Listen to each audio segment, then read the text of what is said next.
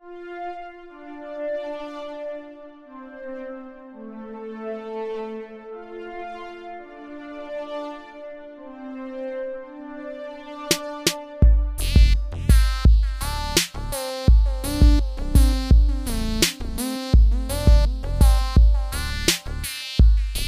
everyone, and welcome to Movie Club Episode 9. It's uh, little uh, behind the curtain. It's our second time recording this episode.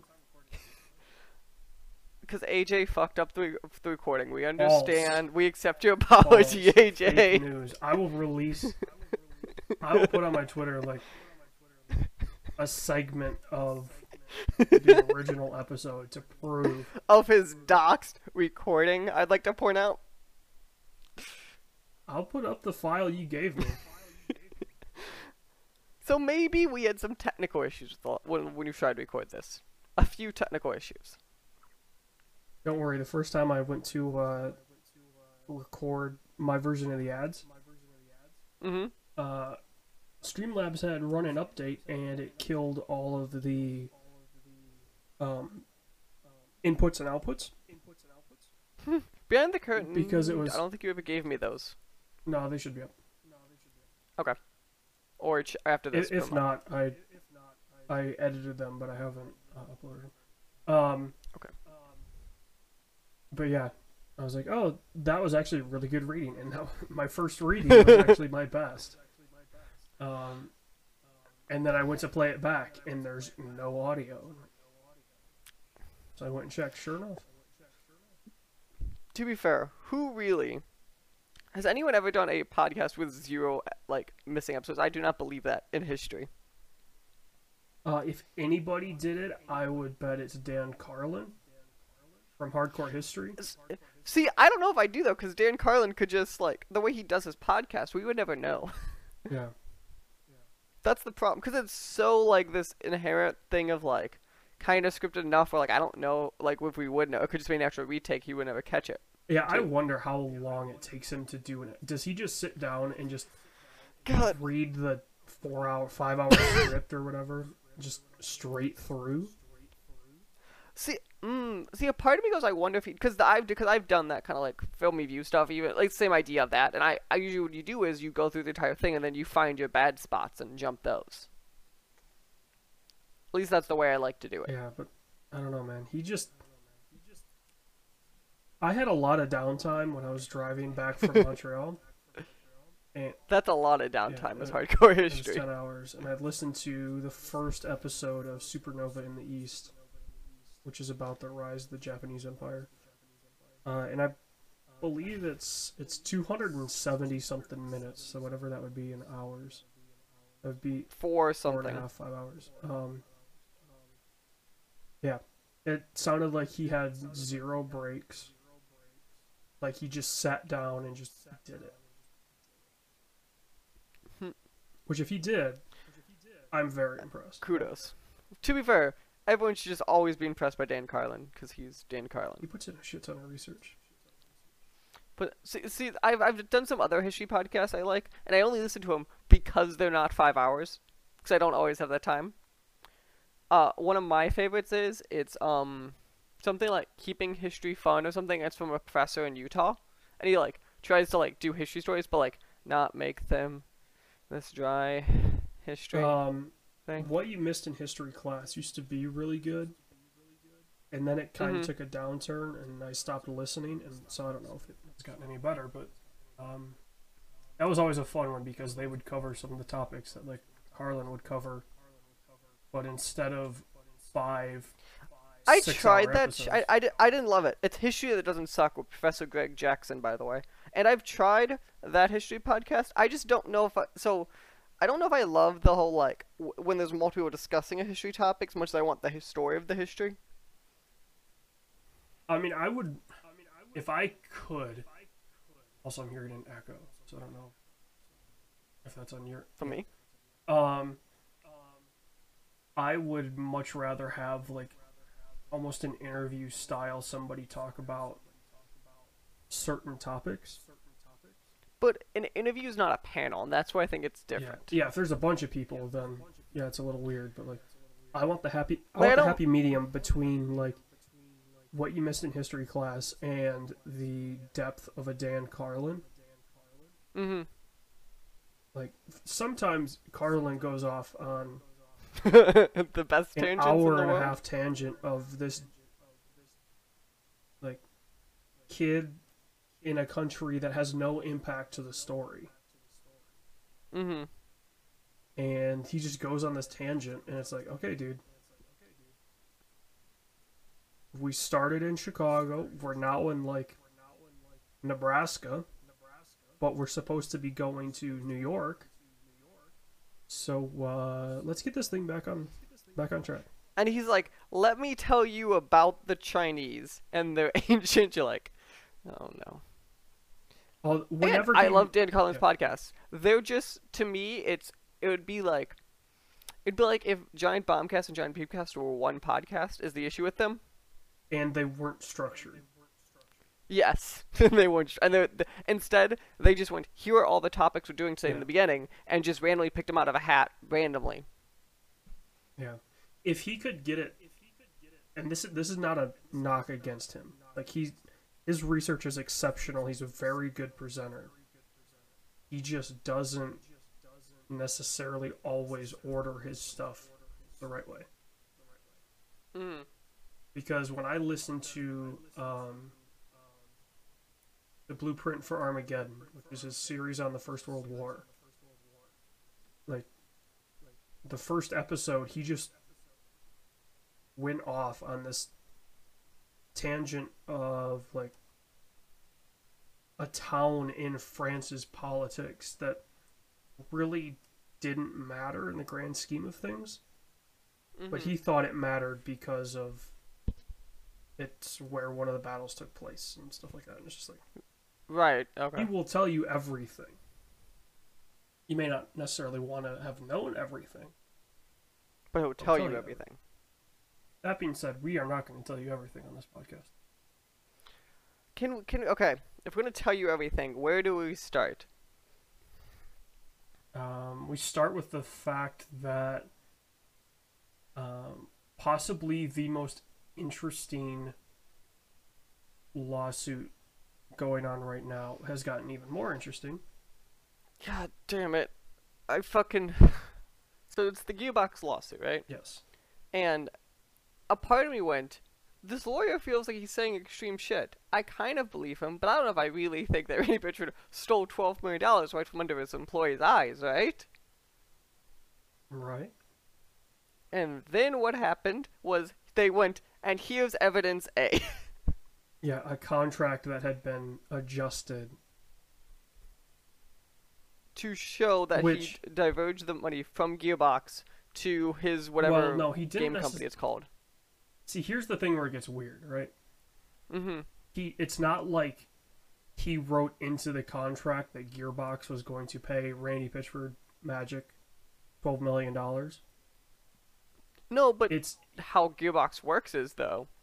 they're a private company, and so he doesn't have to answer to shareholders or anything like that. No, no, but the the reason why I say he stole the money from his employees was the Gearbox employee contract is you get X percentage of revenue from the game you worked on. So if you put a loan against the game you worked on for something not related to the game, Well, wasn't the bonus for performance?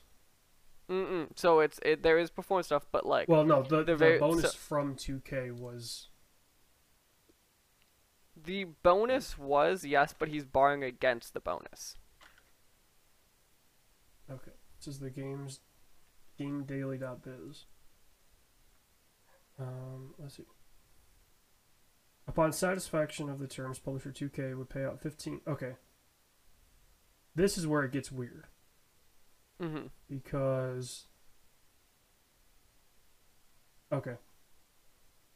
I'm just going to read this verbatim. Uh, on June 12th, 2019, Callender, who is. He's The lawyer. No, well, he's the former counsel. He's the guy that Randy is saying misused company funds for what was it like a gun membership in a gym, Yeah. something like that. Um, his attorney submitted a new 76 page filing that includes an amendment to the Borderlands 3 contract between Gearbox and 2K, originally do- dated November 29th, 2016. So this would have been post 2 by a long shot. And in fact, this was post, or was this pre Tales Wait, what was the, what was the year? 2016? The end of 2016. Uh, Tales already started. Tales started in 2014 or 15. I'm I don't know the year, but it's somewhere in that window. So I'm positive this is post. But also, they didn't make Tales. I know. It's just in terms of the timeline. Uh, Okay. Or would that have been right around the time of pre sequel? Pre-sequel was before Tales, I thought, because pre-sequel st- launched in beginning of 2014, right after the new consoles launched. Okay. That references the 12 million plus another three for remaining Gearbox co-founder and CFO Stephen Ball. Um, the 12 million being uh, the 12 that is uh, the alleged amount that Pitchford siphoned. Uh, it goes on to Mhm. say this contract amendment includes a clause titled "Bonus for satisfaction of dedicated executive requirement." This clause states that developer, Gearbox Software LLC as defined by the contract, is eligible for a recoupable $15 million bonus. So, what that sounds like is if 2K was not satisfaction of dedicated executive requirement. The way that's worded is like, oh, you guys have been around for a long time. hmm Um, but being a recoupable bonus means that 2K could revoke any of the payments Right. if they like. I'm guessing the recoupable would be like if Ball or Pitchford left for any reason. Mm-hmm. Because they're, part of it is they trust they're running the company. In other words, upon satisfaction of the terms, publisher 2K Games would pay out 15 million to Gearbox, split into three $5 billion payments. These are funds earned by Pitchford and Ball in their roles as Gearbox employees. hmm 2K Games very much wanted Pitchford and Ball involved in the project, and the clause ties the 15 million to three key development milestones, including release the master, otherwise known as Gold. Uh, their attentions towards the development and success of Borderlands 3 and their personal engagement for 30 hours per week. I love the pact of 30 hours per week. Uh, the word okay, here we go. The word recoupable is important because it indicates that the bonus was part of 2K's funding of Borderlands 3's development, and like most publisher expenses, must be paid back by ways of royalties. So this isn't so that's what we. this isn't necessarily a loan. This is more of a we are going to pay you, but you are we're taking a So they just added it to the cost of development, basically. Yeah. So I'm get That's th- the this just means that the game got fifteen million dollars more expensive or two K. But the issue is the money didn't go to the team. Right. That's the Well- issue at hand. Right, but we haven't gotten to that part. In Callender's original complaint, he alleged the misappropriation of funds. In his most recent amended petition, he and his attorneys have provided both the original contract clause and an amendment to the bonus for satisfaction of dedicated executive requirement clause. Uh, the March 1st, 2017 amendment authorizes 2K Games to divert Pitchford's 12 million recoupable bonus to his personal company, Pitchford Entertainment Media and Magic. The document, which is redacted, does clearly bear signatures for both Gearbox and 2K representatives. While we now have proof that funds were originally intended to be paid to Gearbox have since been diverted to Pitchford's company, there are factors that we still don't fully understand. Pitchford's a 50% owner and has 51% operational control. Uh, Ball is the Hmm. other owner and the rest of the control. Or, no, with Ball controlling the rest, because I believe there are some outside investors. Prob I bet you there's some random Gearbox. Tencent, probably. three percent here, five percent here type Yeah. nonsense. Um, according to I attorney, wonder if 2K has any stake. probably not. Maybe, maybe a small stake. According to attorney Richard Haig of the Hague Law Firm, the ownership situation could confound the matter. He goes on to say, if the royalty were just owed to Gearbox on the whole and then Randy diverted it, it would look very much like stealing. As an officer or director, you owe a duty to protect the assets of the company. It's usually divided into a duty of loyalty and a duty of care. Here, the duty of loyalty is very much implicated, as one could argue, as they are in fact arguing, that Randy took a business opportunity directly out of the hands of the company he owes this duty towards. Um, however, because the clause is written specifically name Pitchford and Ball, a case could be made that he earned those funds directly. Um, it continues by saying it was likely Randy negotiating the agreement directly, so that brings up his own concerns, especially if the plan was always for Randy to receive this 12 million. In fact, if he weren't in functional control of the company, I wouldn't doubt if such a provision were in an agreement of this type that he could go to his board and CEO and say, "I deserve a portion, or perhaps even all, of such bonus amount." The issue is that he is in control of the company, and I'm not sure they went through the proper corporate processes to cleanse any such decision to divert the funds to his magic company. Such a cleansing action would ordinarily take place through the approval of disinterested directors and or stockholders. In other words, if the folks that are not directly benefiting from the contract or payment approve of it, generally the law is going to be okay with it. It's the kind of thing a general counsel would recommend. So now we get into when this contract was being signed, Mm-hmm. was Callender still with Gearbox as general counsel?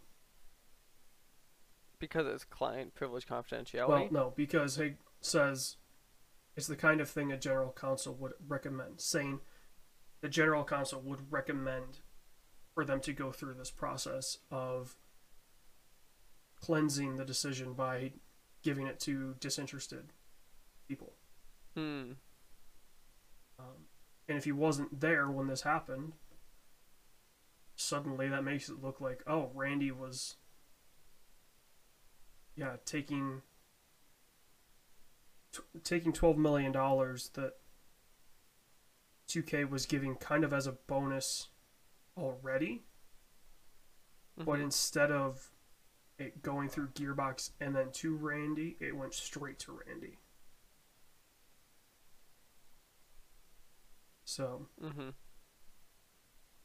Um, a jury trial is set currently for the beginning of 2020, January 7th. Um, Aw, that far away? uh, well, there's a good chance this could settle. Sad. Um, what could be very interesting, though, is Borderlands 3 will be out by then for like, what, five or six months? This comes out September. So I four think. months, September. Or five months. Is it August? I think it's September. Yeah, somewhere in there. Um, so four or five months of the game could be out. If sudden, No, two or three months. no, because the trial is set for January. Oh, you mean from there to there? Okay. Yeah. So if suddenly during the trial there comes up, okay, how do we handle because this recoupable bonus was supposed to be paid from royalties? How does that get handled? What do you mean by how does that get handled though? Because he, so he, the lawyer can't sue for the money that the employees are owed in that capacity though. Well, what they're saying is it may not like 2K gave them the 15 million. Mm-hmm. and this is just through me reading it. 2K gave Mhm. them the 15 million, but they were going to get it back through the royalties. Right. So basically, they were going to take whatever you know. They could probably just take the fif- first 15 million dollars in sales to cover that, and then start going into you know their regular cut. But Mhm. since it was diverted from Gearbox to Randy Pitchford Entertainment, now Randy Pitchford Entertainment has to pay that back. Mm-hmm.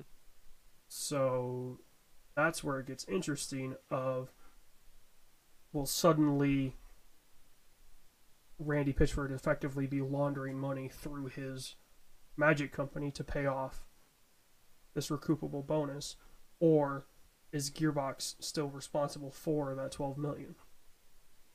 Mm-hmm. I get you're saying. God, I don't know.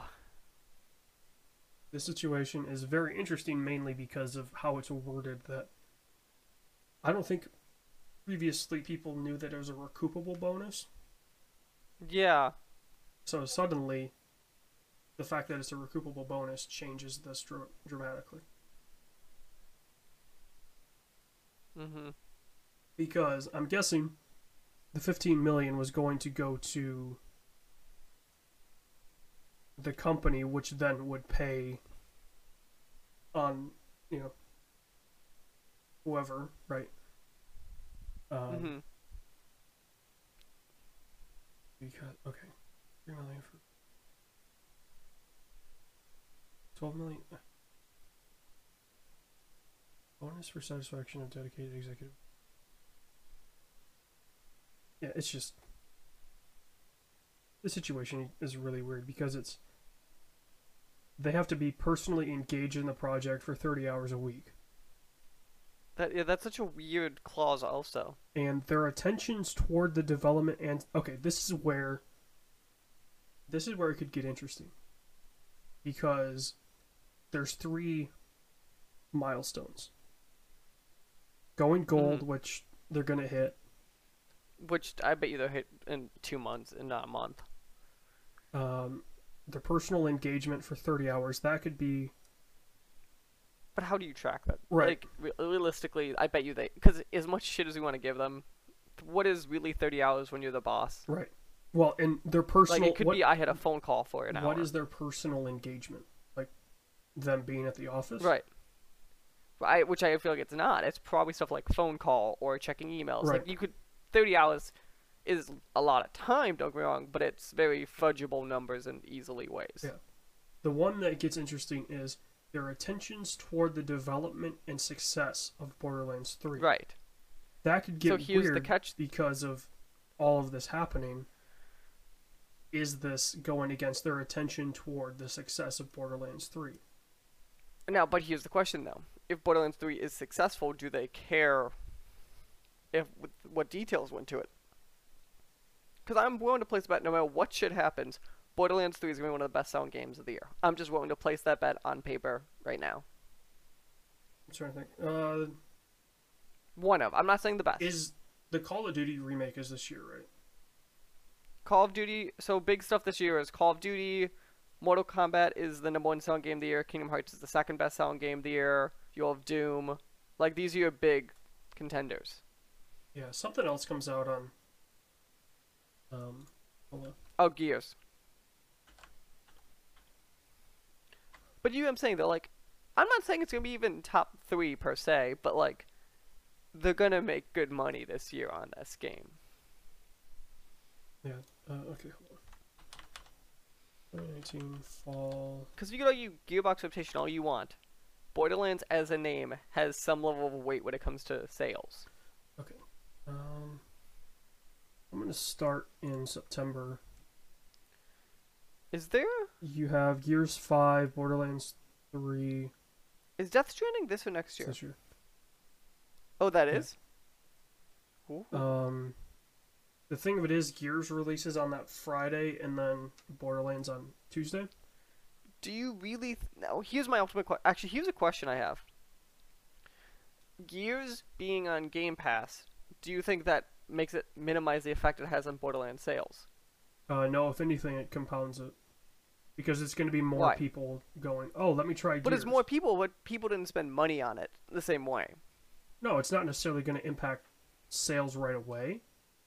That's more what I was referring to. Like, I don't It's think gonna it, I don't think like if we're a sixty dollar error it would have. Where I think it being on Game Pass mutes it a bit when it comes to Although the isn't- sales affecting. Is Borderlands Three going to be on Game Pass? No, It might be on PC. least we don't Game know that. Pass. I thought I saw something about it being they- on Game Pass. It may have been for PC. no. Handsome Jack is on Game Pass. Um. Okay. Here's, They have not said anything about that. No, about three being on Game Pass.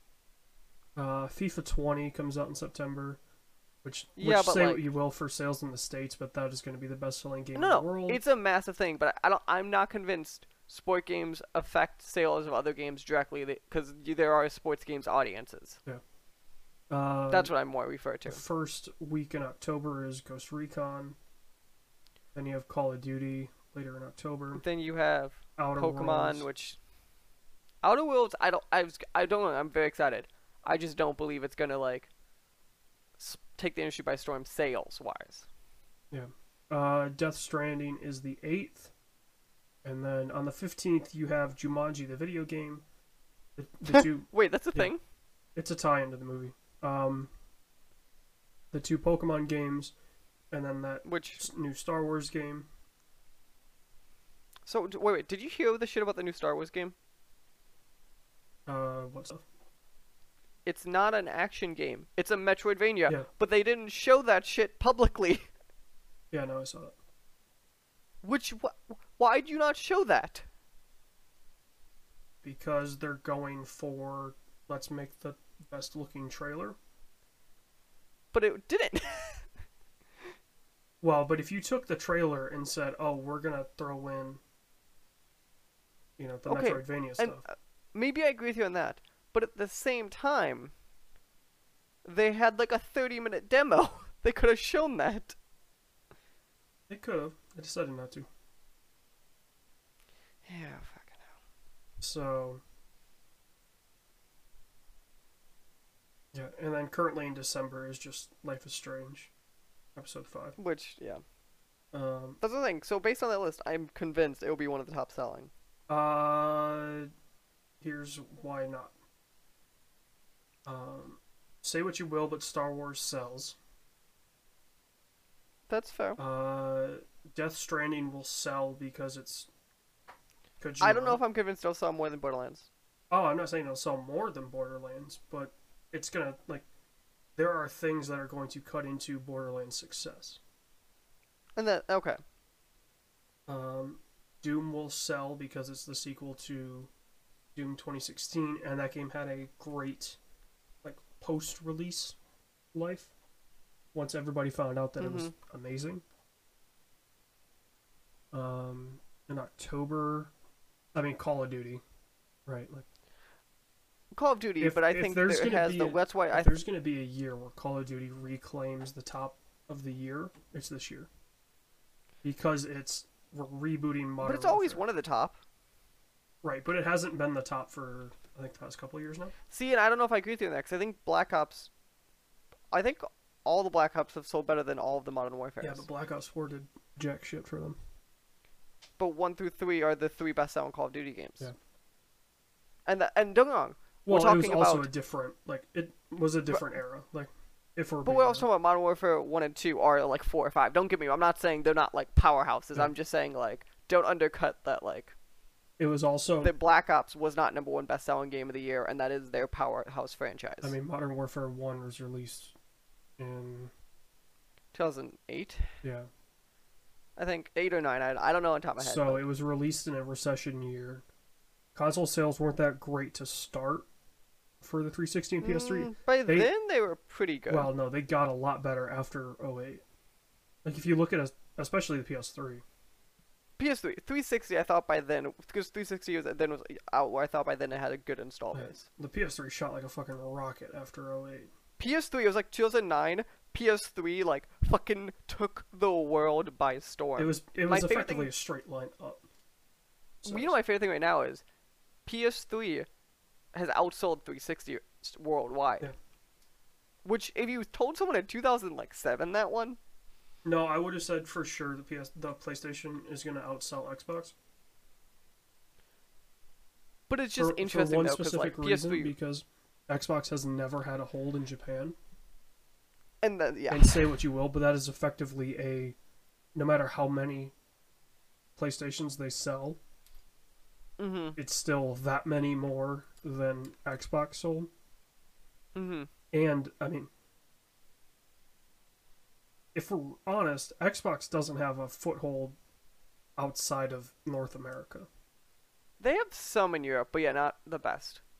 Like you look at every, you know, well, look at FIFA, right? Who do they advertise with? Mhm. It's PlayStation. Why? But that wasn't true back then though. That was not true in the PS3 era. Yeah, it was. I don't think so. They Call of Duty for sure was a Xbox franchise in that way. Yeah, but well, no, I'm saying like the biggest games in the world were normally, if they didn't, there weren't a lot of exclusive advertising deals. It was Call Mhm. of Duty on Xbox and I mean, like FIFA and stuff, they didn't do a lot of exclusive content. Mhm. So it was just it was just just like at the end, yeah. What console? Uh, and the only reason that one of the FIFAs had a Xbox deal was because they featured Seattle on the cover, Mm. and Oh, Seattle's okay. sponsored by Xbox. So they did a deal for that one. Um, but I think other than that, it's been like, you know, you talk to most people outside of North America, right? South America is dominated by the PlayStation. Mhm. Um, Europe seems to be dominated by the PlayStation. I don't know about Africa. I don't. Mm. I, Africa's weird. I don't know it It's either. it's the weirdest thing, right? Like it's, I think it's the biggest continent. If you take Europe and Asia as two separate, yes. it's the biggest continent. Maybe outside of Asia. Asia's huge, but I believe Africa's bigger. It's much bigger than the U.S.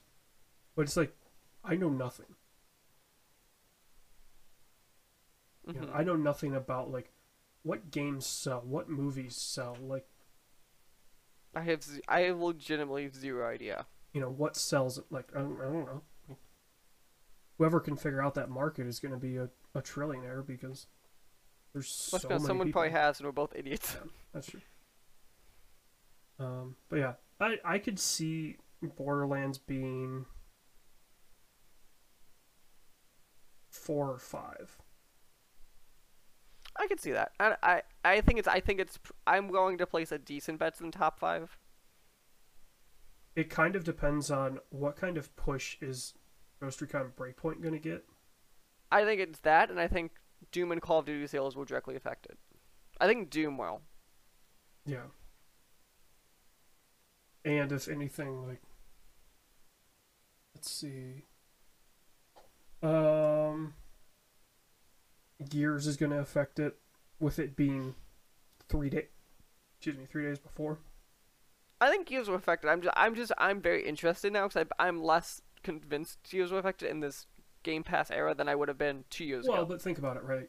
Okay, if you're Joe Schmo and you have Game Pass for your Xbox, and you're like, Mhm. okay, I'm gonna play Gears. Well, you download Gears and get into Gears. You're probably not one But- of these people that are playing multiple games at a time. Uh, But if you're Joe Schmo, were you the market anyway? Like I'm. I don't know. That's where I'm get curious. What? For buying a game on day one that you'd have paid sixty bucks for. Well, if that's what you're saying, that it won't affect, then because Borderlands comes out three days later, that directly goes against your argument of the Joe Schmoes aren't buying day one. Like, Gears is going to be sold for a while. And it gets a, a decent head start. So, Does Gears? I don't know. Does does Game Pass do that weird EA thing of where you get stuff like a week earlier? No. no. You get it Okay, on release, that's just a- release day. Do we think Ubisoft's gonna do that dumb shit? With, uh, like, trial? It kind of no, with depends the on... play pass. It kind of depends on uh, what the price is. Okay, because if it's 10 bucks a month which is I think it's fifteen. They said.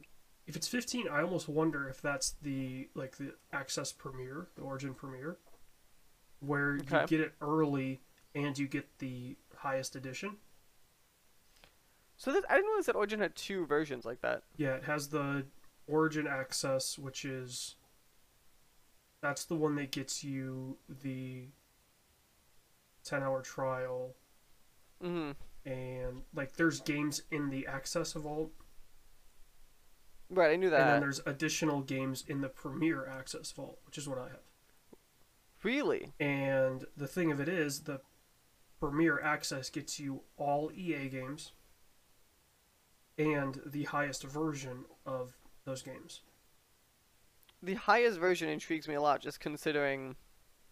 Like, Like it those, even those are some. it even went back into my library of And did it? yeah.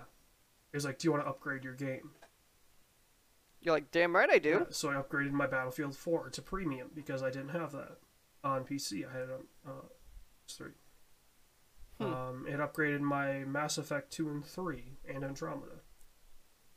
It upgraded um, Need for Speed. Like anything that had a digital deluxe edition, I got. hmm I got that version. So every EA game ever. well, no, like uh, really, it was only the Battlefield game that had those. Not FIFA stuff.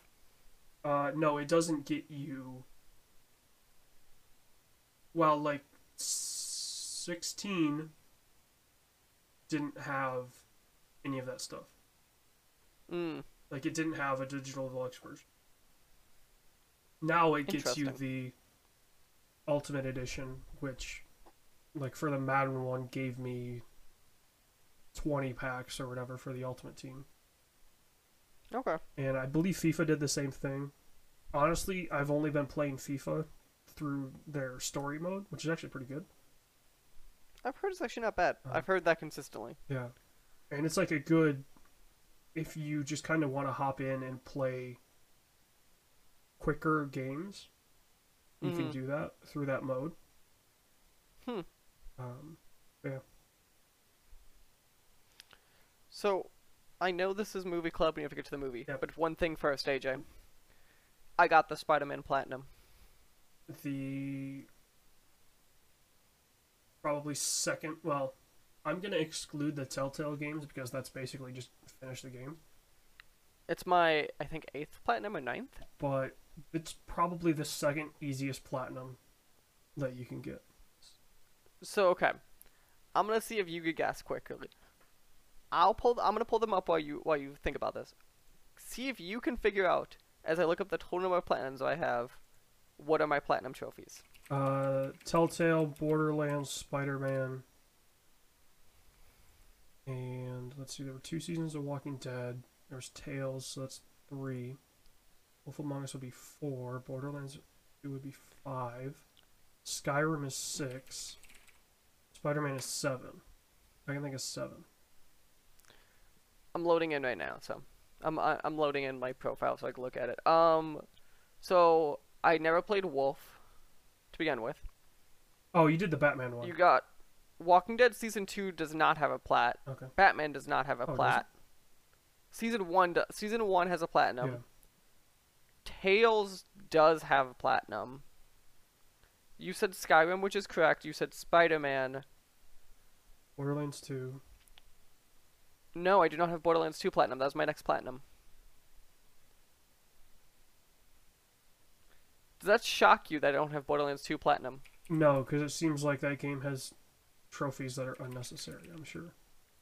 Um, I'm only a couple away. I just need to kind of like grind up a bit. I can don't wrong, I can do it. It just I have nine platinum trophies. Let's let's see. trying to think. I don't ever. Got, I don't think I ever got the platinum for Drive Club. It's apparently pretty easy. Okay, we said Spider Man, right? I'm going through the thing, so that's why. Skyrim. That's correct. Um, Walking said Dead Batman. 1. Batman, you said. so Batman didn't. does. I apologize. Batman does apparently. So that's Um, four. Tales does. Yeah, I said Tales does. Some of the it's Walking Dead. Some do, some don't. So like I have to think off the top of my head. Walking Dead, you were So correct on. Five. Season two, for the record, does not have a platinum, but I would have it if it did. But it, it does not in my count, obviously. I know one of them that's I don't think you're gonna guess. So you said Skyrim. Yep. We said Walking Dead season one. I have two Walking Dead season one platinums. Oh. PS3 and PS4. Oh. Uh, Fallout 3 I have the platinum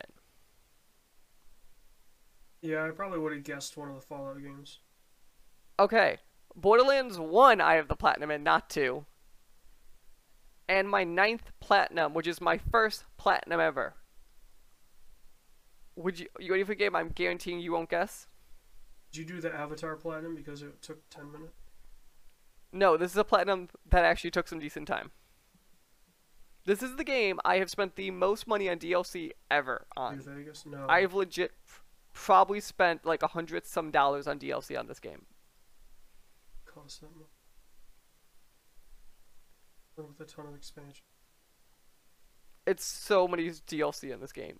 There's weapon packs. There's so much shit. Um, I don't know. I would have guessed it like a Call of Duty, but they don't really have weapon packs. No, and Call of Duty is so hard to platinum. no joke. I've looked into it. Saints Row the Third. Oh, yeah. Well, but to get the platinum, you only needed a platinum base game. That's true, but I also have all the DLC for that game. Um, no, I thought Call of Duty Call of Duty Platinums got easier. They they did, but I I like they have in like the past like two or three years. I know the Battlefield Platinum's pretty easy. It's basically just um, complete the campaign on whatever the hardest is, and then it's Mhm. like reach level twenty, which is fairly easy. The World at War Platinum is nearly fucking impossible. I am convinced. Is that one of those where you have to reach someplace on a leaderboard? It- It- no, it's you have to do it on the hardest difficulty, and the hardest difficulty in that game is batshit fucking crazy, because it, the entire game's a monster closet, so it's all checkpoints. Yeah. well, at least it's not. Uh, which Modern Warfare was it where you had to do the plane? Um, It was one of the Modern think. Warfares. uh, I have both the trophy list in front of me. You said Mile High Clubs. I know the trophy actually. Now you say it. Um, It's not. I think it's one. but you had to do it on Legendary, and in a certain So, time. all- so all of the Call of Duties back then where you have to beat the game on veteran. Yeah. No, but the issue with two was you had to do all of the freaking spec ops, and some of those are fucking hard. Weren't those the co-op? yes, but I don't care. The hardest ones in spec ops with two people was still a fucking challenge. Well, just get good. I'm not good at those, but get good. Uh huh. So you ready to actually start the soccer correctly? I will say though, it's probably a good thing that the Arma franchise never made it to console Because you would have had to do it. because that would be an impossible platinum. Oh fucking damn it! Uh, It would. Yeah. Like I have, well, the problem is I play a lot of scenarios Mm-hmm. which don't count towards the achievements. Really? Yeah. Like you can go into because a lot of the achievements are tied to the single player Mm. or playing like certain multiplayer modes. Mm-hmm. And well, hold on. I've got Steam open. Oh no. And Arma 3 is my most recent played thing, so it's already up. Um, Arma 3. This is a game I did not decide to use Steam achievements on. Um, let's see. Earn bronze medal, earn the gold medal in karts. Uh, finishing official karts time trial with an average speed of 85 fire. Finish any official firing. Like, a lot of this stuff is go through certain scenarios or publish a scenario to Steam Workshop. Um, Mhm. Update an existing Steam Workshop scenarios in newer version. Spend over 100 hours creating and testing in the scenario editor. That's one of them. God damn it. Um, let's see. Uh, tried all marksman DLC weapons. Like a lot of these are like try the weapons from DLCs and stuff like that. If you're in certain mod packs, they already have them, Mm-hmm. but they don't count as trying that out. Which doesn't make sense. You know what I mean? Like it doesn't track that you've tried a gun if you're playing a mod that has it in it Right. or like a mod version of the gun but there are a lot of like earn bronze will then earn gold and the firing drills are not easy Uh, finish any official firing drill without penalties. That's ridiculous. Hmm. Um, play as Zeus for a total of 24 hours. Uh, place a total of 200 objects as Zeus across all scenarios. So, like, Zeus is. We're getting way off tangent, but um, Zeus is their, like, commander mode in multiplayer. Mm-hmm. Um, and so there's a lot of like, hey, if you're, um, like, uh, guide your recruits through all boot camp Zeus training stages. Like, uh, pinged your Zeus, reacted to five player pings. Um, there's a lot of stuff that's just like, okay, some, you know, all right, Mike, you and I are gonna hop into Arma. You're gonna be Zeus, and then I'm gonna be Zeus, and we're just gonna knock these out. Or take days. Uh, well, one of them is literally playing Zeus for a total of 24 hours, and then there's the 100 hours creating and testing a scenario. Um, yeah, a lot of these would take just spent three hours in a tank at uh, spend 24 hours in any tank with a full human crew in multiplayer. Hmm. So you have to find. I believe a full human crew would be driver, commander, MG, and turret. At least four, if not five, people to do this. Now, granted, probably what you could do is cheese it and get five computers with five copies, Mm-hmm. hop in, and just leave it on for 24 hours. Because it's just tracking time. It's not like, you know. Um, Movement. right. But kick you out. Uh, no, if you're running your own server, it won't kick you. Re- uh, but it still counts as trophies. Well, Th- it's that Steam surprises me. but yeah. Okay, but okay, Steam. But you know what I'm saying? I'm surprised it doesn't. Uh, well, they don't because think about like. Okay. We're going off on an Arma tangent because it's just easier to explain if I do the tangent. Because I would probably okay, I would probably explain it through explaining these anyway. Arma is as real as it gets. So you could have a mission where somebody could be literally it could be a sniper mission Mm-hmm. and they could literally be waiting for a target for 24 hours. So you would need that ability for them to just stay idle for that time. Mm-hmm. And, you know, included. So it's not going to kick you. Some servers have timeouts, Mm-hmm. um, but you know, you could set up a server that didn't have a timeout. And yeah, just run a sniper mission and you know, have a target and I hope they come through here and you know, I hope I can hit them kind of thing, but yeah. That's the Arma tangent. Interesting. Um, yeah. We are going to get on to movie club though. So let's do that. Okay, you ready for my new? You ready for the new song? No. Movie Club. See, there, I, I would spend a hard time writing that. I bet. Thank you. All the time you spend on your ass at your government job. it is not technically a government job. Just the end client is the government. There's a difference. No, it's a government job. No, no, no. My boss does not work for the government. I do not work for the government. Therefore, it is not a government job. You're a contractor, right?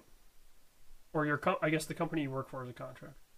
See, But I'm not a contractor. who are they contracted to? Another company The who's contracted to another Government. company, who's then contracted to the government. Actually, I'm like three steps away in this equation. Well, that'd be like me going to work for L3. Like, they're a government contractor, but only part of the company is a government contractor. No, I work for a company whose entire shtick is to fill the odd, weird amount of holes that a lot of government contractors have. Like when they have like one person to fill, that's this company's job. So you're just you're scabs for the government. I do cool shit. You're scabs for the government. They pay me well. That's all that matters. As long as the Damn check's right. clear, I don't care. Well, I'll know as of tomorrow I get my first paycheck, so I'll, I'll tell you. Better damn hope they clear out. Better damn hope it clears. That's right. I got a moving bonus on that check. I hope so. That's nice that they did. They pay for all of it, or They paid for a good chunk. Yeah. Which, which, to be fair, if I wanted to be tight on the move, I could have been. So like, because we made it into like a little road trip and stuff. So like, we could have been tight on the move. Like, it's not the end of the world, but I bet I did move a thousand That road trip from where you live down to where you live now yeah. could be a really fun one because you could follow the Mississippi for most of it. And, and I Yeah. bet that would be a really cool road trip, just driving along the river. So we drove Chicago through Kentucky Mhm. for an hour, then through Tennessee, and then through Alabama to Florida. Did you know Alabama was like lush and green? Yeah. I pictured it like Arkansas, where it's like desertish. No, Alabama's beautiful. like Alabama driving through, I was like, this is it's all like hilly and stuff. Yeah, Alabama's beautiful. The people in it Uh, aren't beautiful, but the countryside is beautiful. No, no. I think we have a viewer to Alabama. The Alabamians are great. They are the best people. The greatest of people. Is that better? All right, they're 45. No, no. They rank 49th in education. Get it right. All right, that joke completely flew over your head.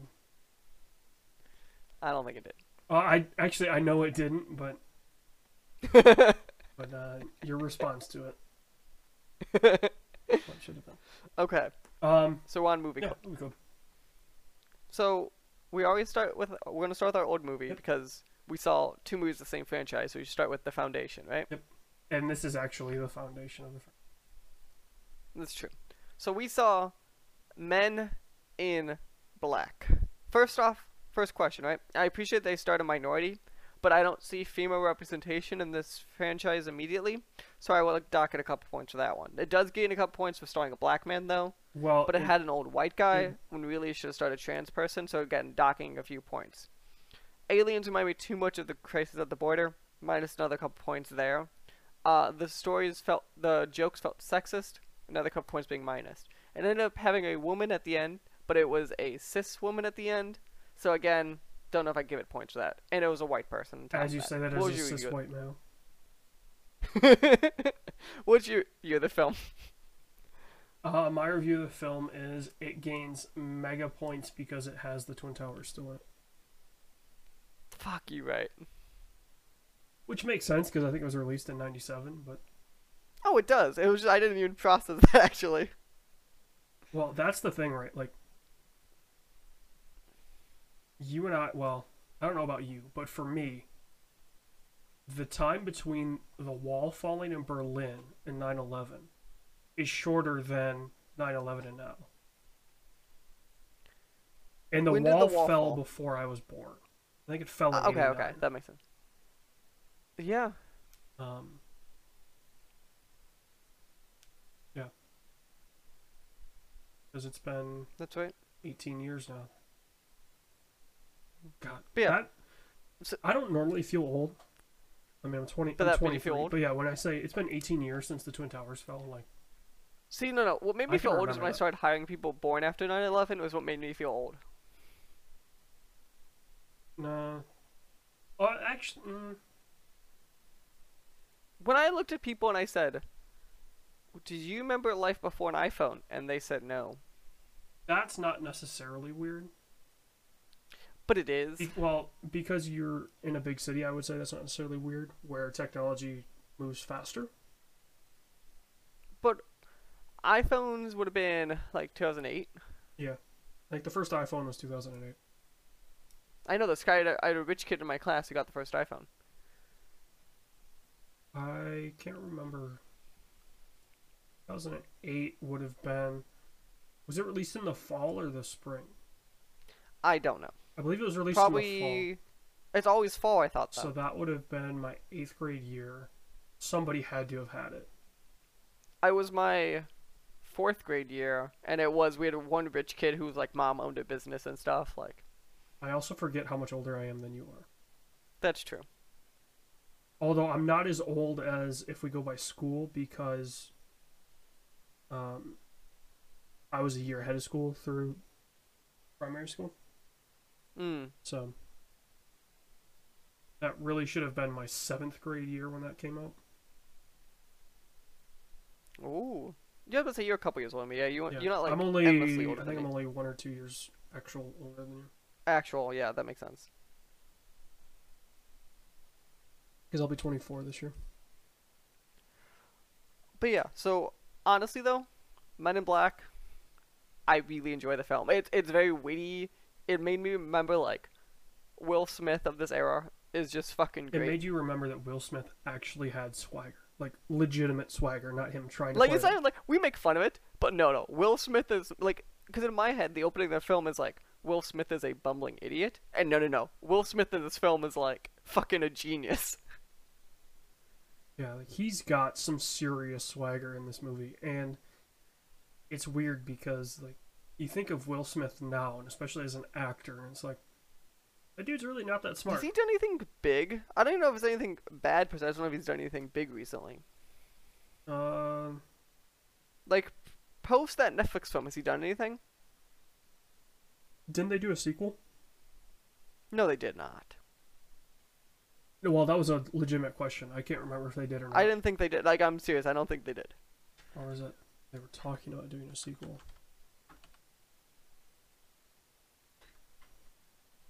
Cause I thought it didn't do that hot. Right to IMDb. When does it win? Uh, plot unknown sequel to 2017 film. Right. Um, it hasn't been released yet. Okay. In August 2018, it was announced the film would begin filming in March 2019.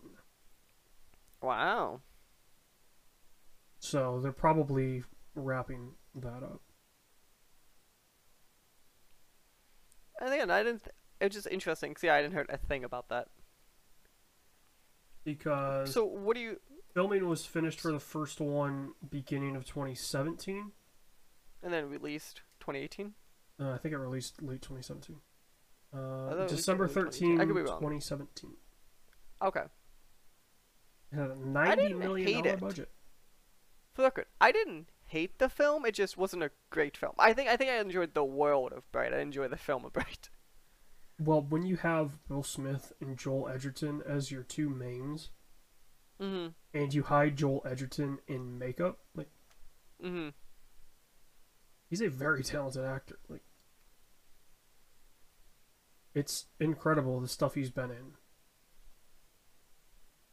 For instance, let's see. Uh Zero Dark Thirty, he was in which by the way, uh Chris Pratt is in Zero Dark Thirty. Uh What? Yep, The Great Gatsby, um, Black Mass. He Comes at Night, Red Sparrow, which is terrible.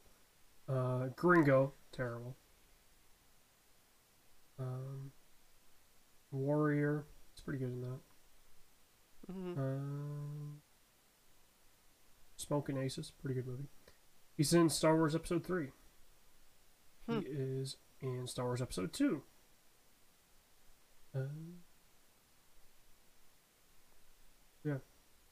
And then his brother, ers, got two of them, um, are very talented as well. Nice. But yeah, Will Smith also also this one too. I forgot like that uh, Tom, Tommy Lee Jones is like a person. What made you forget that he was a person? He hasn't done anything since since No Country.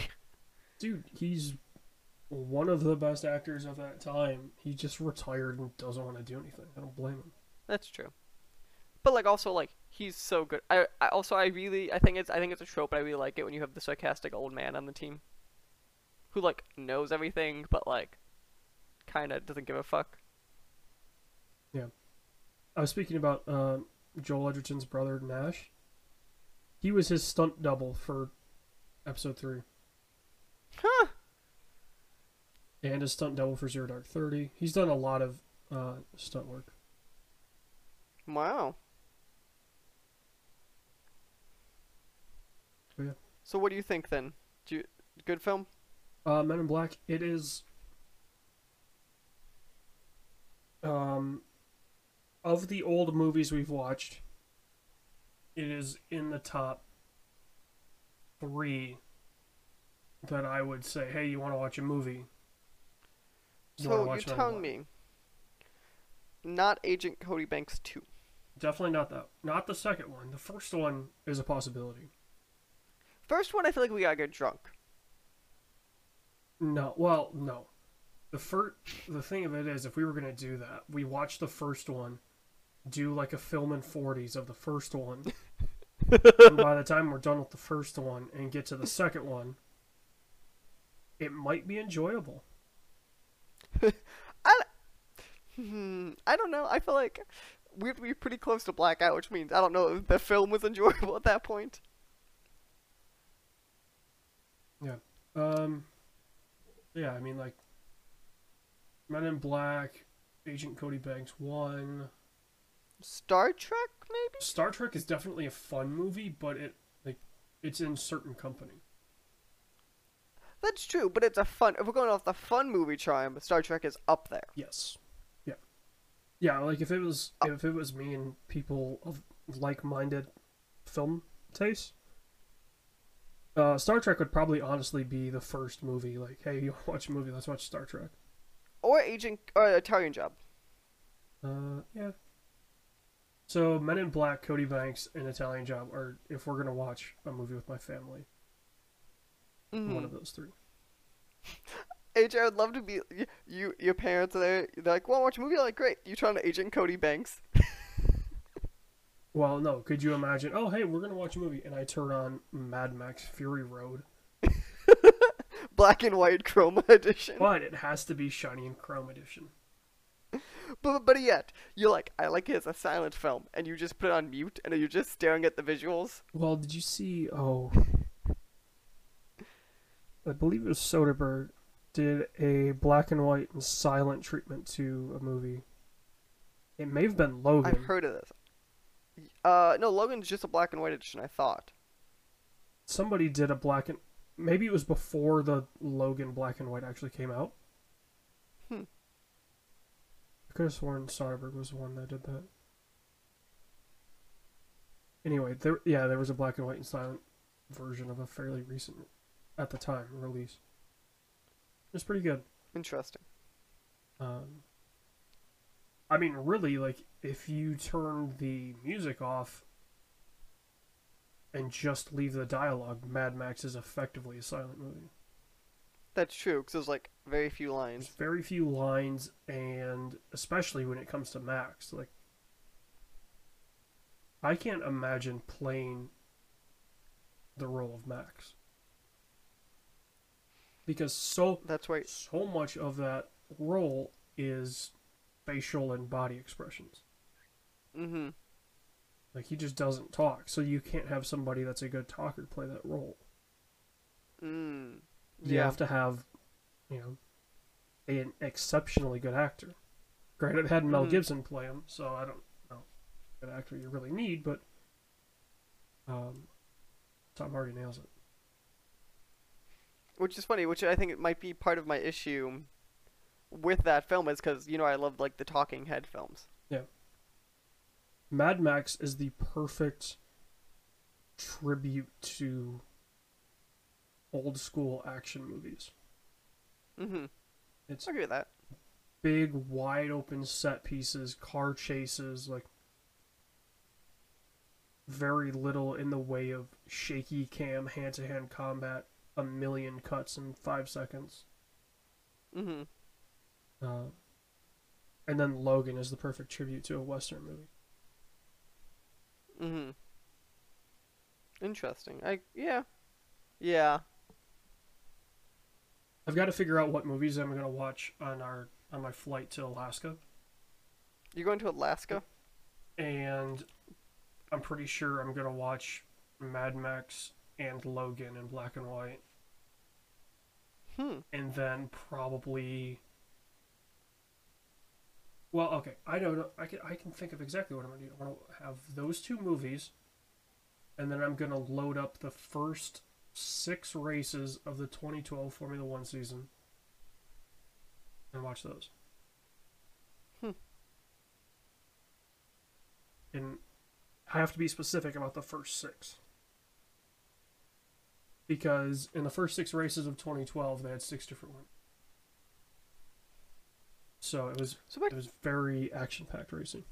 so back to the important part. Yeah. Alaska. Alaska. I'll be there for ten days. Why? Just cause? Uh, it's kind of a like family trip. Plus, my brother graduated high school this year. In Alaska? No. Hmm. He graduated high school, and we've always wanted. My parents have been, um, but my brother and I haven't. And for well, my high school graduation just happened to be synced up to, I believe it was my parents' twentieth wedding anniversary. Mmm. So this would be their twenty fifth this year. So you So guys gonna be do- there while they uh no, well, no, because their anniversary is in August, and we're going to be there in July. mm. Um, but for my graduation, we went out to Lake Tahoe because they had done that for uh, every five year anniversary. Hmm. They'd gone out there, and like you know, mine just happened to line up with that. So we went out there, and then this year we're going to Alaska. We're gonna go fishing one of the days, like in a couple days. Ooh. Nice. Mhm. So we both approve of Men in Black. Yes. We will be right back because, uh, remember, we are union number 69 and uh, we do get our legally mandated five minute breaks. In other words, Mike has to pee. Five minute legal breaks, or I will be calling a strike. Which is effective since seeing as how you work for the government. God fucking damn it. We'll be back.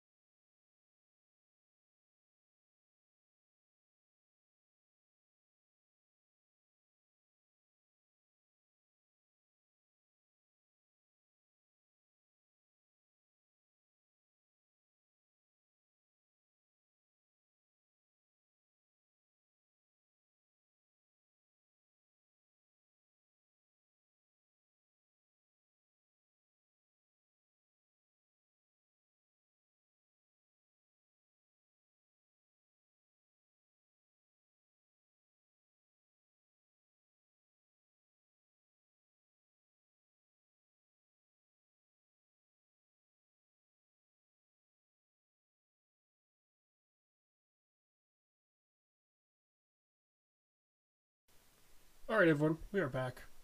Um, as a reference to when we're recording this, the NBA draft is going on right now.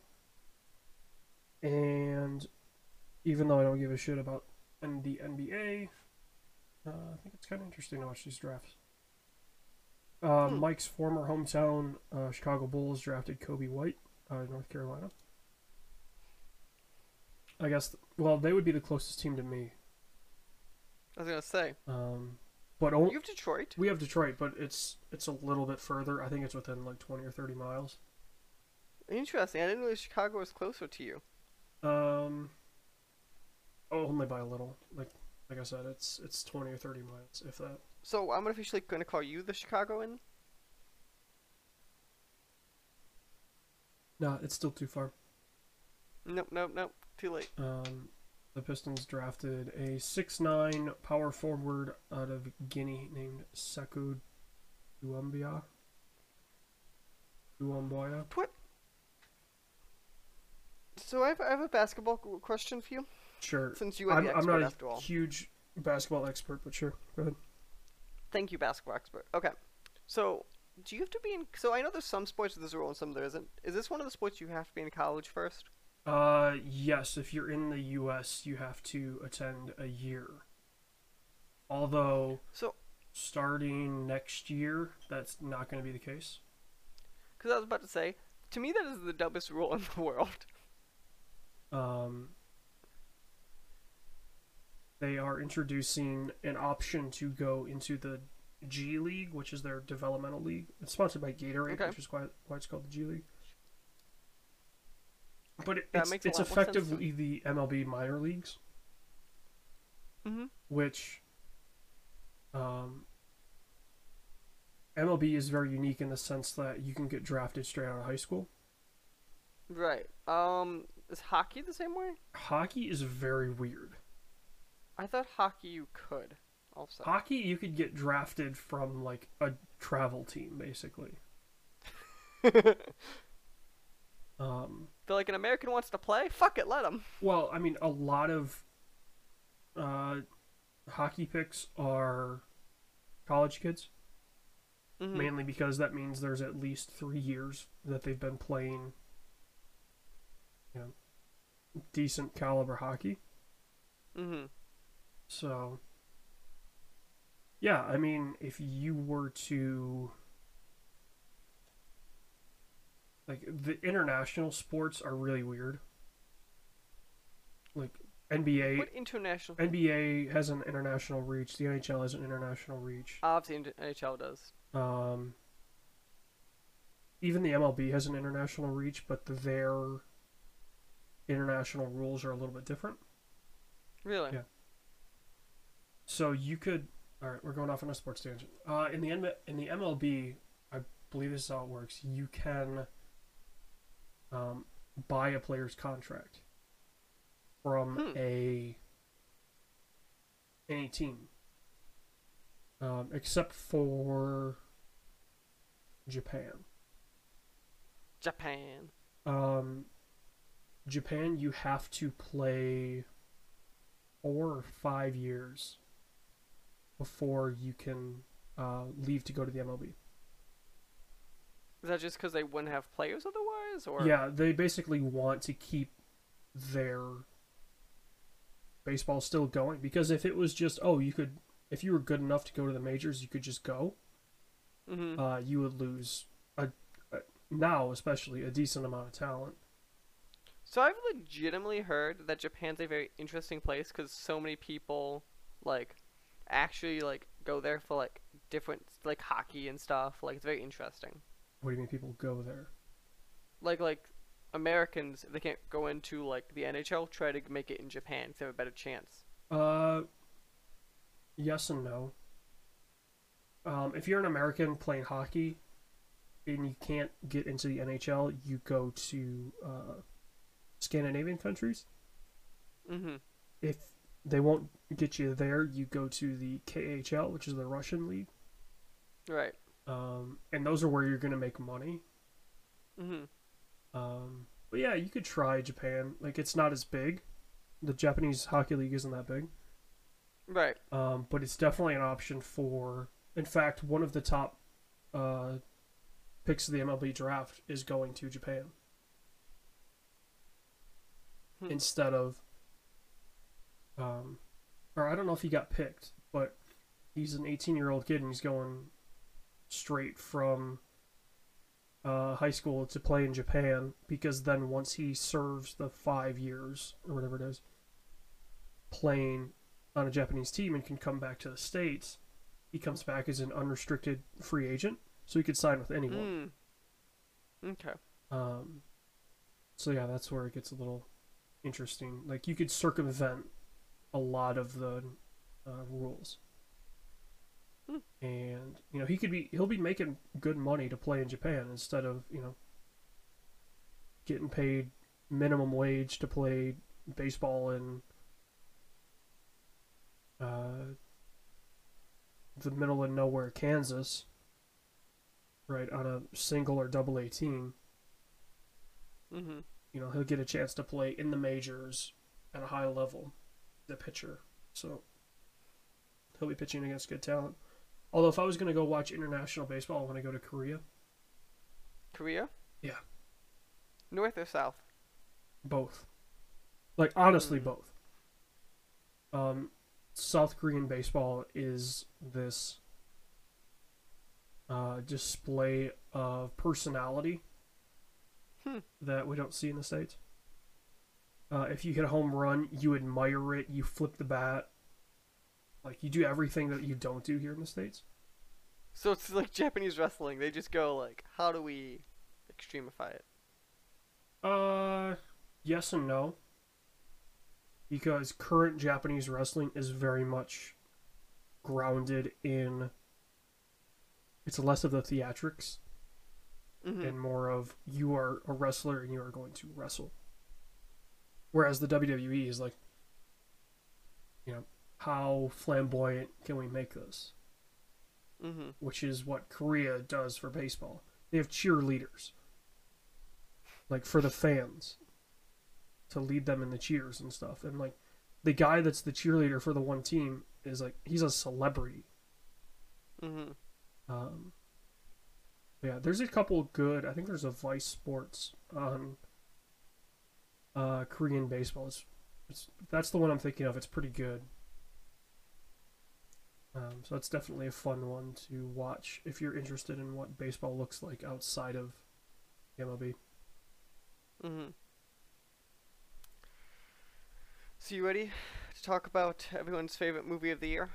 Uh, the franchise killer. No, we are not talking about. Hold on. Chuck script. No, not Fast and the Furious. No, not Shaft. no, do you see a problem here? No, not X Men. Fast and the Furious. Oh, Hobbs and comes out. Shaw. yeah. That's not going to kill the franchise because it has The Rock in it. And it's one of the last with The Rock. Um, Uh, yeah, they said John Cena's replacing The Rock. he will replace him in nine, so he'll be in nine.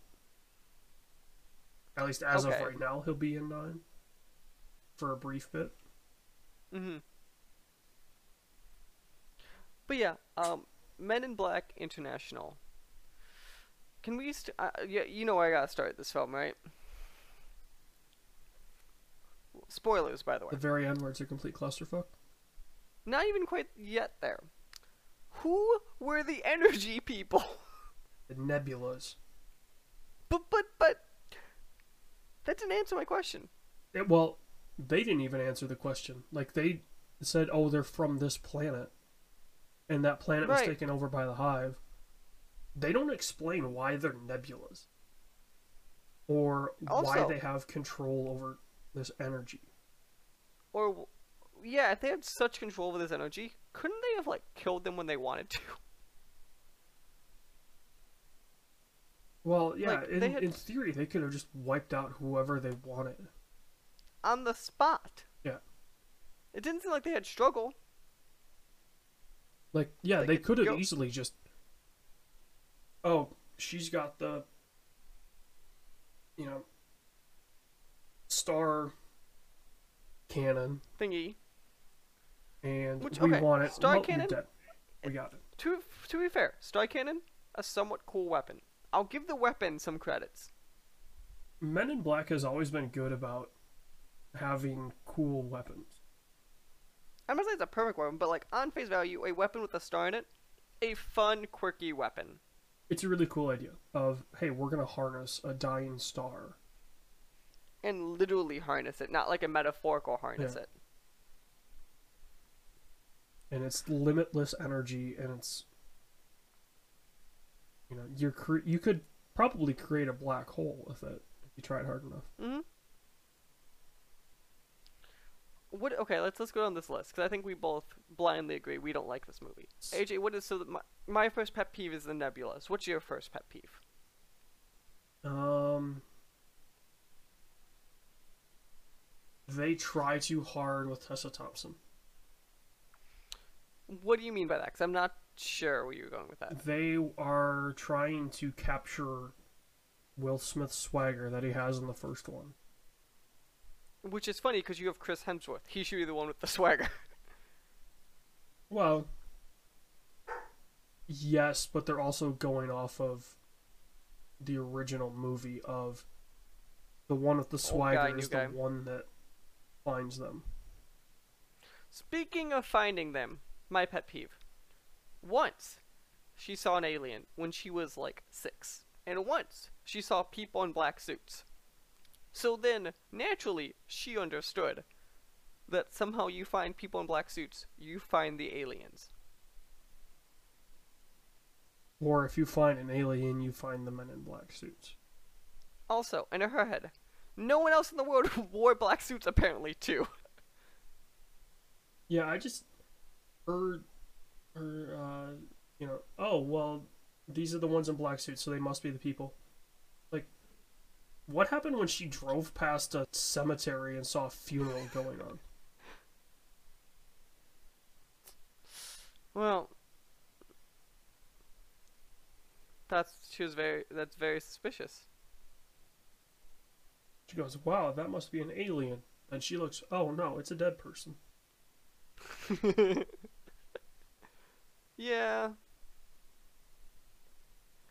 Like, Like I totally, I I, totally understand- get why everybody, every agency called her insane because she is. She's looking for people in black suits. well, I'm It's not even the agency, alien like, part that's weird. It's I'm gonna say this without saying it ironically for a second. I'm surprised no agency tried to lock her up. yeah. You almost wonder if in this universe, like the CIA might know, like higher ups Mhm. of the CIA might know, but does the FBI have any idea that the MIB exists? No, Because like, yeah, that just during her one interview, she's like, "I want the people that deal with them," and she points up. I think it's at the CIA, and the guy, I'll admit, it was a pretty funny joke. He goes, "Accounting." She goes, "No, higher," and he goes, "Still accounting." right. That was such a bad joke.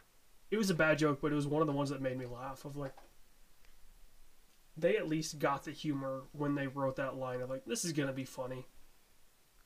No, you know what made me laugh was when you put Tessa Thompson in, in a call center. Because you know what Tessa Thompson's best role ever was? Uh, Valkyrie and No, it is not. It is the goddamn genius film of Sorry to Bother You. I don't think I've ever seen that. It's so fucking good. It's the call center one where like the guy's in the call center and it's the black guy who haven't used the white voice. Oh, You definitely saw the trailers for it. Yeah. It's it is legit a fucking genius film. for in a second there, my mind went to Black Klansman because they do the exact same thing. Okay, they do, but like not in the same satirical dark comedy way. As it in the sorry to bother you, or Sorry to bother you is the satirical like dark comedy. I mean, I would say Black Klansman gets pretty satirical and dark with that. It does, but I don't know if its goal is to be a comedy. Well, I think any Spike Lee movie, his goal is to Make a point. Be a woke director. The term that I absolutely Yeah. hate. So Also, I don't know why we adore Stan Lee as this amazing director. I mean, Spike Lee. Spike Lee. Uh, yeah, he's not a good director. At period. Like he's had maybe one or two good. Chi-Raq? Chi-Raq was shit. you don't like Nick Cannon singing? Chi-Raq was shy shit. You would know. You are a Chicago native. I'm not, I've never lived in Chicago. Chicago is your big city. Mm,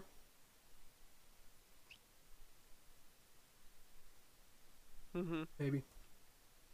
Mm-hmm. Actually, I'm really curious now. What's closer, Chicago or Detroit? You told me it was Chicago. I- you lied well, to me. that's what I thought. But hold on. I'm just going by uh, as the crow flies because that's an easier way to measure it on Google. I can just right click and go measure distance. Uh, measure hue there. It's Gonna be weird because I go across the lake, so I'll go actually around and make it legit. It's 146 very rough estimate compared to nope measure distance Measure distance. Come on. it says 155 but that's to downtown detroit like and also the measurement to chicago is a little off so it's within 10 So- miles Which is closer though? uh, chicago Damn right. Well, you are a Chicago native? it depends it depends on where you're exactly at for me actually it's detroit Oh fuck. um, because of from where i measured is about six or seven miles to the west of where i live so Chicago, you a good spot's probably something like the Field Museum, cause you, cause taking um, the Skyway is probably quicker. Uh, to get into town, yes. To get to where you lived, it was actually faster to go down and around. Oh no no, to get where I live, no. To get into Chicago, yes. Skyway is pretty easy. Um, well, I'll put it, I'll put it this but- way: where we are, where I am, is in the what's called the sphere of influence. We're getting back into sports. Uh, is in what is called the sphere of influence for both Chicago and Detroit. Really? And so basically, what that is is, I believe it's the NHL and MLB go by this. Of, um, if there was going to be a new franchise, if it was going to be located within a sphere of influence, they have to get approval first from the owner of that franchise to even start the process. So then, why would anyone ever say yes?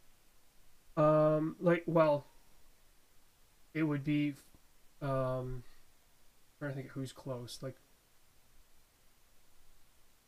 uh, Nashville's not that close, but like, if they wanted to start one in, um, let's see, Orlando, Mm-hmm. uh, they would need to contact the Tampa Bay Lightning, and Tampa might actually let them do it because they're kind of different enough. Um, but they wouldn't be that competitive. But it would be like if uh, Charleston, South Carolina, wanted to start a team. Mm-hmm. Well, the team's in Charlotte, so They'd go, would have "No, to. Yeah, they would say definitely not. Um, but like, See, but if it was me and I was a sports owner, I would would always say no, because then I would have a bigger sphere of influence. no, your sphere is just. It's a set size. It's not. But it would affect my viewership. Not really. What do you mean, not really? Um, like, well, okay. If you're the Chicago Blackhawks or even the Detroit Red Wings, like those are 2 Mhm. original six teams, like their contracts with the league are set in such a way that they're going to make the most money out of any teams. Mm-hmm. So they honestly probably wouldn't care too much if a, well, Detroit would never let it happen because Grand Rapids is where their uh, AHL team is. So then they would have to relocate that. So they would just say no for that reason. But um, like, well, think of um, like with Chicago, right? They have Mhm. the Cubs and the White Sox. So they're both in Right. each other's sphere. Um, and obviously the Cubs were there first. But the way they got around that was they were different leagues. Right. And at the time that they were both founded, um, the leagues were actually two separate entities that then Mhm. became MLB. So that's kind of how so they got that's rid how they that got. one. Is yeah, that's how they got around it there. that's isn't that how most two city leagues were formed. Uh, no. Really? Well, yeah. Like L.A., for instance. Um, the Dodgers were there, and then the Angels were founded. Mm. Um, the Lakers originally came from Minnesota, which is why they're called the Lakers. Um, and then the Clippers were founded. The uh, Rams were founded there, and the Raiders actually started in Los Angeles. Then went to Oakland, then came back. Then Now went back to Oakland, and now they're going to Vegas. Are they in Vegas already? Or are they Uh, going no, to Vegas? they are not. no, it's the Knights is the new the NHL Golden Knights team are the that's NHL Vegas. team, and they're brand new. They're not a remake. Right, I know they're like cause that was they they had a chance of like doing insanely well on a new yeah, their first year they made it into the Western Conference Finals. which on paper is actually crazy. Yeah, Yeah, it's it's Because the best. It's or did they make it to the fi- the Cup Finals? I I know the Caps won it. Because I know they were the Uh-huh. highest percentage a team of rookies basically has ever gotten. Uh, yeah, well, yeah, they're effectively all rookies, but um, let's see. No, they did make it to the Stanley Cup Finals, but Washington ended up winning. Hmm. So it's the furthest they could have gotten without winning. I know. I, remember because I wanted them to win just for the like. Um, could you imagine the factor of like losing to a brand new team? Well, the thing of it is the way that um, the NHL works with expansion teams hmm is you have to give a list of I forget how many player it is players it is per team that are then uh, added to a supplementary draft. So basically, the Golden Knights were drafting NHL players. Hmm. Like if you've ever played a sports game and turned on the fantasy draft, that is effectively what they were doing. Hmm was they could just you know they could pick and choose. They drafted, I believe it was two or three players from each team. Um, And they had to give them up. Yeah. Well, a lot of teams like did behind the you know closed doors deals with Vegas hmm of like, okay, we'll give you this guy for this, or we'll give you this pretty decent player if you don't take this great player. You know, they got a, they Mm. did a lot of those deals. Um, Or we'll give you this guy, and we'll not give a different team this guy to really fuck them. well, I'm always you curious could. how many of those deals are like, we'll not trade the guy, and then we'll promise not to give the other team a guy too. I wonder if those deals ever happen. Oh, I'm sure they do, especially in the NBA. Mm hmm Yeah. Um, when what's going to be even more interesting is when Seattle, when their team uh, starts. Now Vegas will have to put up players for that draft, Hmm. and I mean they have only had. Well, this will be their second draft. Like legit draft that they're in, not a supplementary draft. Like drafting from the same pool of players as everyone else. Hmm Um, and now suddenly they're going to be giving up probably a lot of those prospects um, to the supplemental draft. Well, then the thing of it is, right? If they don't get drafted, then they stay on their team. So it's it's not like they're suddenly out of a job. True. Yeah. But anyway. So we were talking about Men in Black International, which uh, is a Well, let's let's put it this way: it's such a non-movie that we are totally fine with going off on a sports tangent. because it's it's just so blah. Is that the best way of putting it? Yeah. Also, I feel like a lot of the discussions that we would have had we had the other night when we recorded the first episode. Which sucks, but like I'm gonna bet at you the simple answer to that discussion was there are so many plot holes in this film that it's stupid.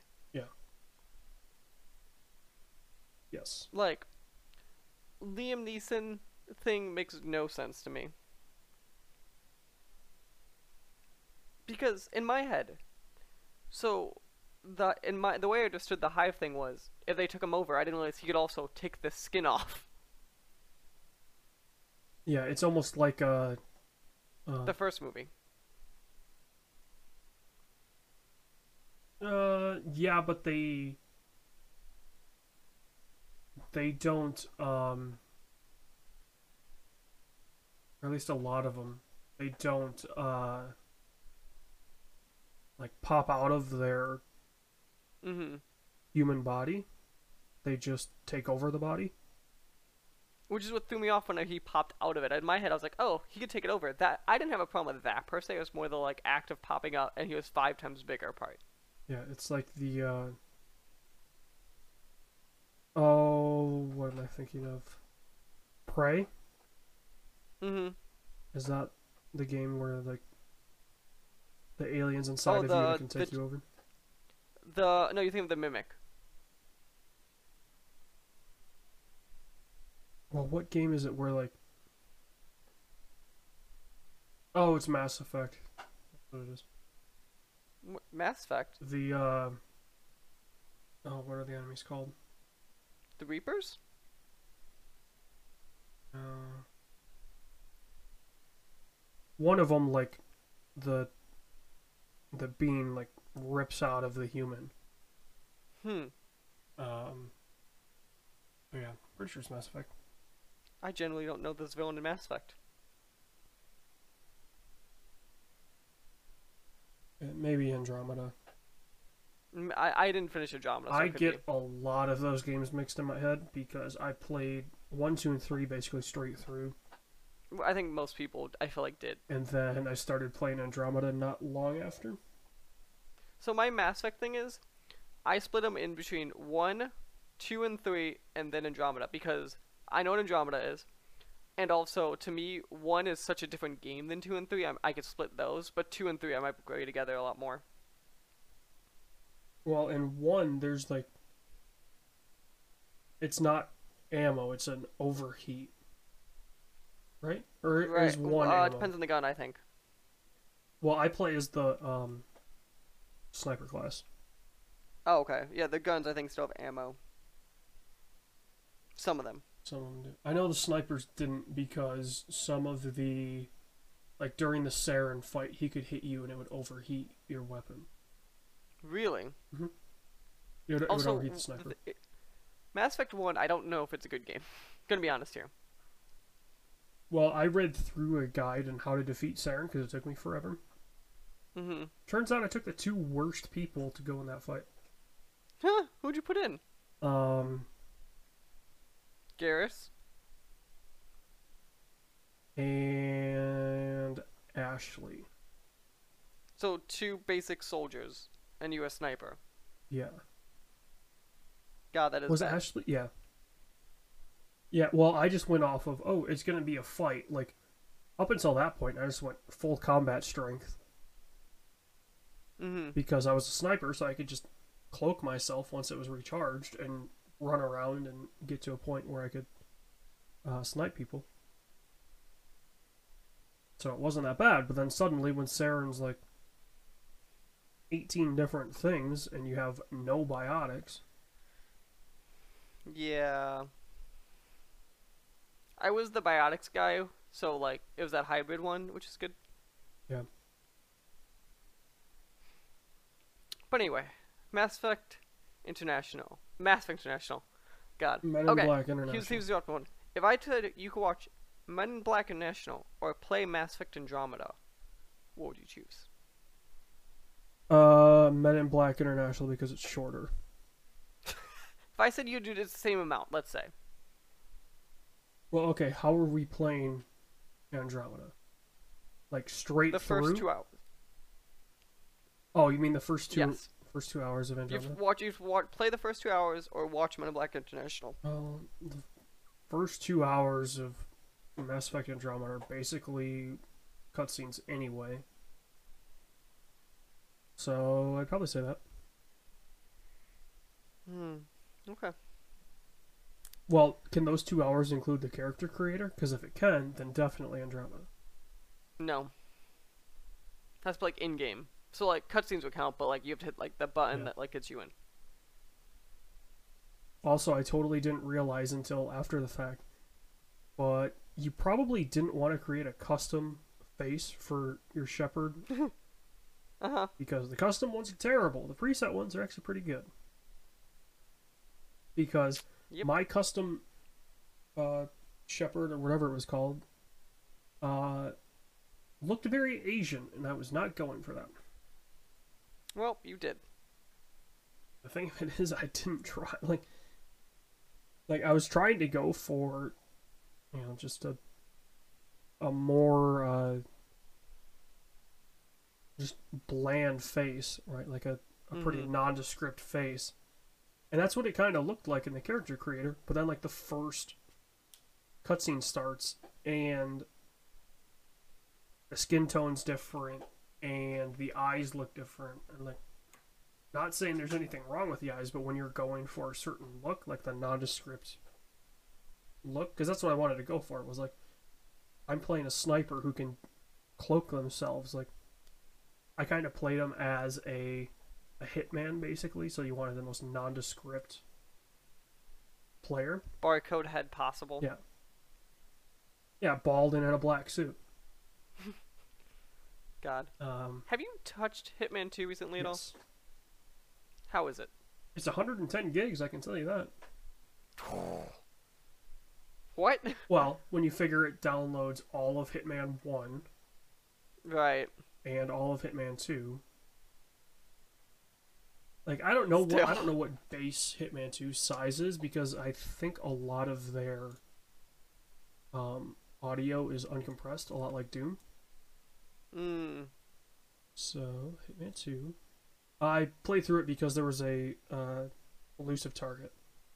That's what I was gonna ask you because I've heard there's some good ones. Um, yeah. I did.